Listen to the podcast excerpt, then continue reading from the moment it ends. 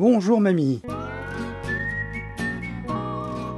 Bonjour et bienvenue dans la cybersécurité expliquée à ma grand-mère, le podcast pour expliquer la cybersécurité à des gens qui n'y comprennent rien.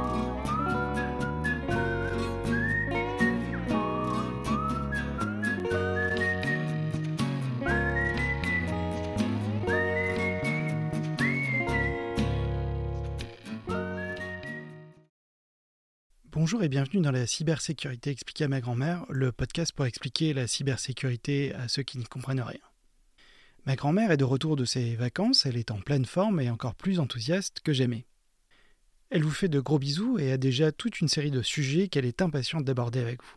Vous vous souvenez peut-être du chef-d'œuvre du cinéma allemand Les ailes du désir du réalisateur Wim Wenders. Dans ce film fascinant, deux anges incarnés par Bruno Ganz et Otto Sander ont le pouvoir de lire dans les pensées des humains. Ce film plonge le spectateur dans la cacophonie incessante de la réflexion des hommes qui les entourent. Il devient alors, pour le public, impossible de démêler ces pensées entrecroisées. On parvient de temps en temps à saisir des fragments de réflexion, mais en grande partie, elles demeurent enchevêtrées et totalement incompréhensibles. Les deux anges portent une attention bienveillante à chaque individu et cherchent à influencer leur destin quand cela est possible. Au-delà du thème philosophique et de la contemplation que le film invite à explorer, il existe un parallèle un peu inattendu avec le domaine de la cybersécurité. Imaginez un ange gardien qui aurait la capacité d'écouter chaque composant d'une infrastructure informatique, comme s'il pouvait entendre les pensées les plus intimes et les plus profondes. Alors bien sûr, cette analogie est métaphorique, car jusqu'à preuve du contraire, un pare-feu n'a que peu de pensées intimes. Eh bien, cet ange gardien existe. Il s'agit du Security Operational Center, ou SOC pour les intimes. Dans l'épisode d'aujourd'hui, je vais vous proposer d'explorer en détail le rôle et le fonctionnement d'un SOC. Le premier élément fondamental à comprendre ici est le SIEM, acronyme de Security Information and Event Management en anglais, soit gestion des informations et des événements de sécurité en français.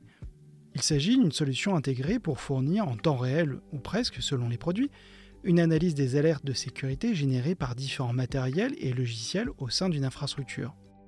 Chaque composant, qu'il s'agisse de serveurs, de pare-feu ou de proxy, génère des journaux d'activité, aussi appelés logs, certains logs étant directement liés à des questions de sécurité. Ces logs sont des messages structurés qui documentent divers événements, comme l'authentification réussie d'un utilisateur sur une machine par exemple. La plupart des systèmes est extrêmement bavards et n'arrêtent pas d'enregistrer des informations dans ces journaux que ce soit une authentification réussie, un mot de passe incorrect ou même une erreur système. Presque tout est consigné. Cependant, ce flot d'informations pose un problème de taille, la consommation excessive d'espace disque. Ce problème s'accentue avec la durée de rétention des données et d'éventuels problèmes d'inondation. Il arrive parfois que certains systèmes s'emballent et génèrent des tonnes de logs et submergent le SIEM. Ça arrive très fréquemment quand une application est mal configurée et qu'à la place de passer par le proxy par exemple, elle tente de passer directement sur Internet. Il est fort probable que les pare-feux génèrent de nombreux logs dans cette situation. Par ailleurs, plus vous conservez d'informations pendant une longue période, plus l'espace de stockage nécessaire augmente. En conséquence, il est souvent nécessaire de limiter le type d'événements enregistrés et leur durée de conservation. Or, il arrive très fréquemment que les données écartées sont celles qui se révèlent cruciales à l'avenir. Le monde de la cybersécurité est ainsi fait, à moins de disposer d'une DeLorean pour voyager dans le temps, généralement le log dont vous avez besoin est celui qui manque.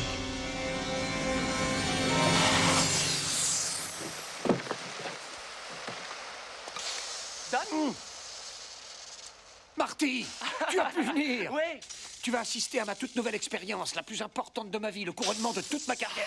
Oh bah on dirait une DeLorean, non Qu'est-ce que vous lui avez fait Toutes les questions recevront une réponse. Filme et on commence. Oh Doc, vous vous êtes déguisé en C'est cosmonaute pas le moment, c'est pas le Ah moment, on n'a pas le temps. Allez Ça y est, je suis prêt.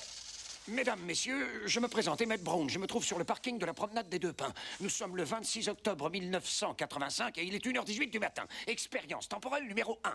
Il y a donc un choix assez subtil à faire entre les événements essentiels et ceux qui le sont moins. Généralement, les éléments purement de sécurité sont pris en compte sans trop de restrictions. Le SIEM va recueillir et agréger ces données en provenance des différentes sources de l'infrastructure, comme les serveurs, les pare-feux, les systèmes de détection et de prévention d'intrusion, et d'autres sources de données liées à la sécurité. Généralement, ces événements sont recueillis et injectés dans le système quasi en temps réel. Une bonne méthode consiste aussi à mettre un intermédiaire entre les machines de l'infrastructure et le SIEM. Cet intermédiaire aura pour but de collecter, de normaliser et de centraliser les logs pour les mettre à disposition du SIEM par la suite. Cette technique a plusieurs avantages. D'abord, d'un point de vue architecture, cela permet de garder une indépendance entre les machines et le SIEM. C'est-à-dire que dans ce cas, il sera plus facile de changer le SIEM sans avoir à refaire toute la partie collecte d'informations. Deuxième avantage, cela permet de garder une copie des logs indépendante, mais aussi de temporiser l'impact en cas d'inondation. Si ce problème venait à apparaître, c'est le système de collecte de logs qui sera impacté et non le SIEM directement. Là encore, ça permet d'augmenter la résilience du système d'information. Mais à l'instar des anges du film, comment le SIEM est-il capable d'analyser toutes ces informations? Comment fait-il pour faire la différence entre une information futile et une situation bien plus inquiétante? Eh bien, l'un des leviers qui est mis en œuvre est que le SIEM est capable de collecter et d'ingérer beaucoup d'informations en un temps record, mais aussi d'appliquer des règles sur ces données. Prenons un exemple concret. Comment faire la différence entre une attaque de type brute force, c'est-à-dire un processus qui essaie de s'authentifier à de multiples reprises avec des logins et ou des mots de passe différents, et un utilisateur un peu distrait qui a oublié son mot de passe et qui essaie avec plus ou moins de succès différentes possibilités. La première chose que va faire le SIEM, c'est de normaliser les données, car je vous rappelle, les données utilisées sont en provenance de multiples systèmes tous différents, et par conséquent avec des formats de logs différents. Même si les logs contiennent souvent les mêmes informations, date et heure de l'événement, et sa nature par exemple, le SIEM doit les normaliser pour pouvoir les exploiter. A noter au passage l'importance que tous les équipements sous contrôle du SIEM utilisent la même heure. C'est la raison pour laquelle il est très important que tous les équipements soient tous synchronisés. Cela permet aussi de faciliter la recherche des informations dans le système. Moi, tout ce qui est date, je m'embourbe. Moi, c'est l'inverse. Je sais pas super bien compter, mais les dates, c'est mon rayon. Ah ouais Putain, je sais pas comment vous faites. Par exemple, vous prenez aujourd'hui, vous comptez 7 jours. Ça vous emmène dans une semaine. Eh ben, on sera exactement le même jour qu'aujourd'hui. Ah ouais Il y a aussi un problème important qui concerne la complétude de l'information. Le SIEM travaille uniquement sur ce qu'il entend. Mais comment s'assurer qu'il entende tout? C'est-à-dire chaque machine. Le problème semble a priori simple, car il suffit simplement que les logs de toutes les machines concernées soient bien dans le système. Mais ceci implique que vous avez un inventaire exhaustif dans votre parc.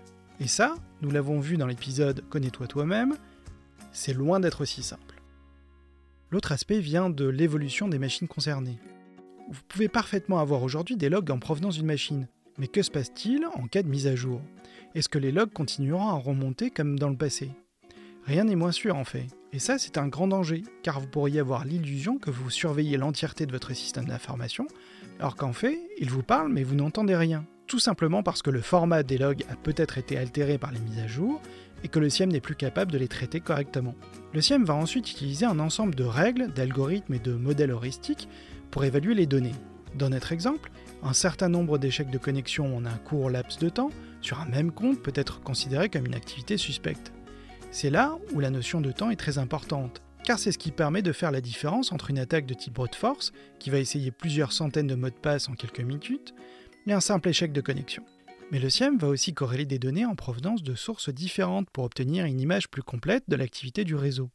Par exemple, si un utilisateur se connecte à partir d'un emplacement géographique inhabituel et cherche à scanner le réseau, c'est généralement pas très bon signe. Vous l'avez compris, le SIEM, c'est utiliser des données structurées sur lesquelles on va faire des analyses et faire passer des algorithmes plus ou moins connus.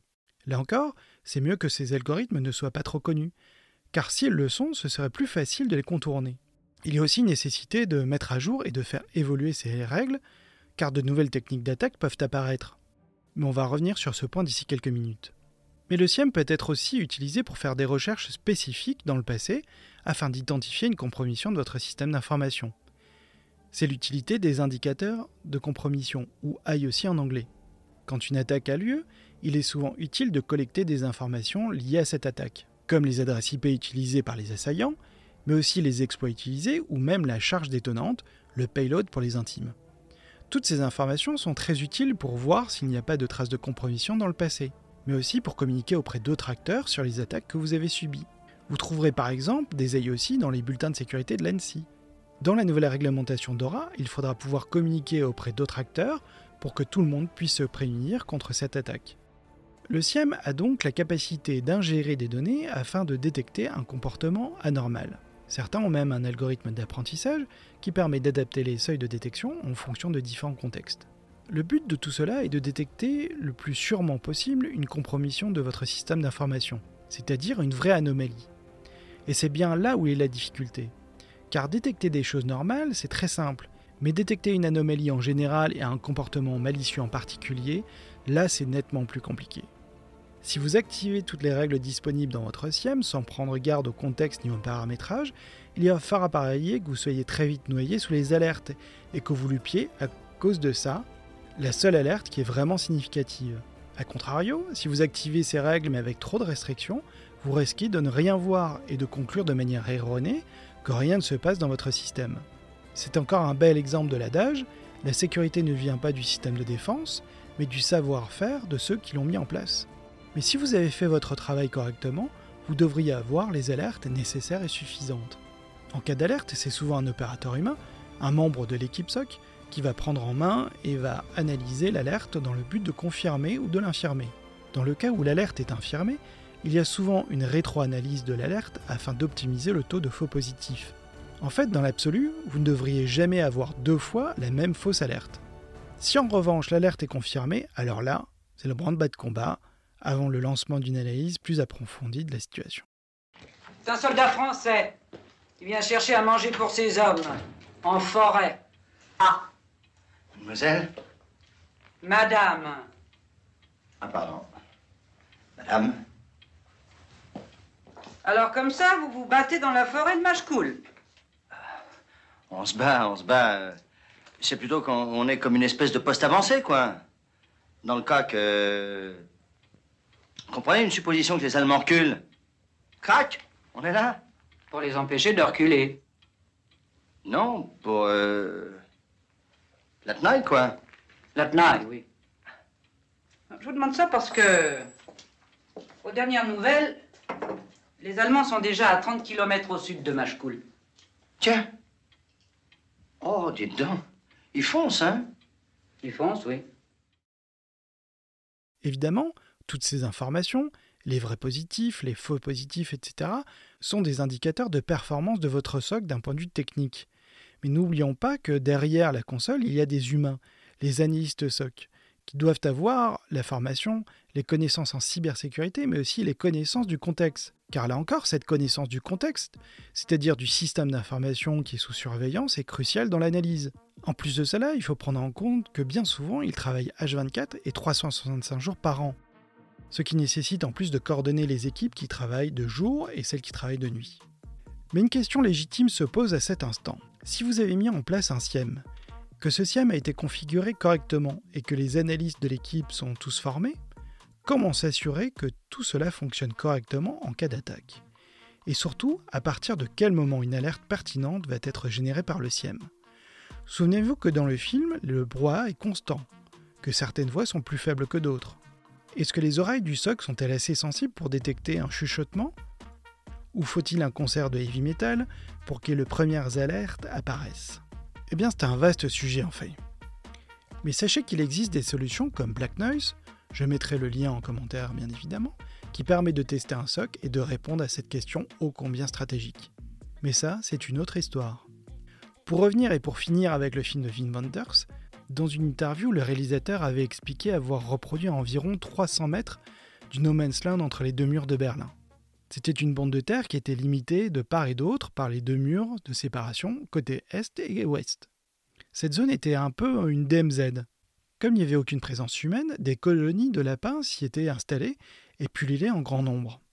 Pour reproduire ceci, Wim a introduit des lapins dans son décor afin de reproduire le plus fidèlement possible la situation. Ce fut sa plus grande erreur, car les lapins en liberté passaient leur temps à copuler, à tel point qu'il était quasi impossible de tourner une scène sans voir des lapins en pleine action en arrière-plan. J'en conclus donc qu'il ne faut jamais mettre de lapins dans cette DMZ. Encore merci d'avoir écouté cet épisode. N'hésitez pas à le liker et à le partager avec d'autres. Si vous êtes sur Spotify, vous pouvez aussi donner votre avis et proposer des sujets qui vous semblent pertinents. Mais surtout n'oubliez pas, pour certains la cybersécurité est un enjeu de vie humain, c'est bien plus sérieux que ça.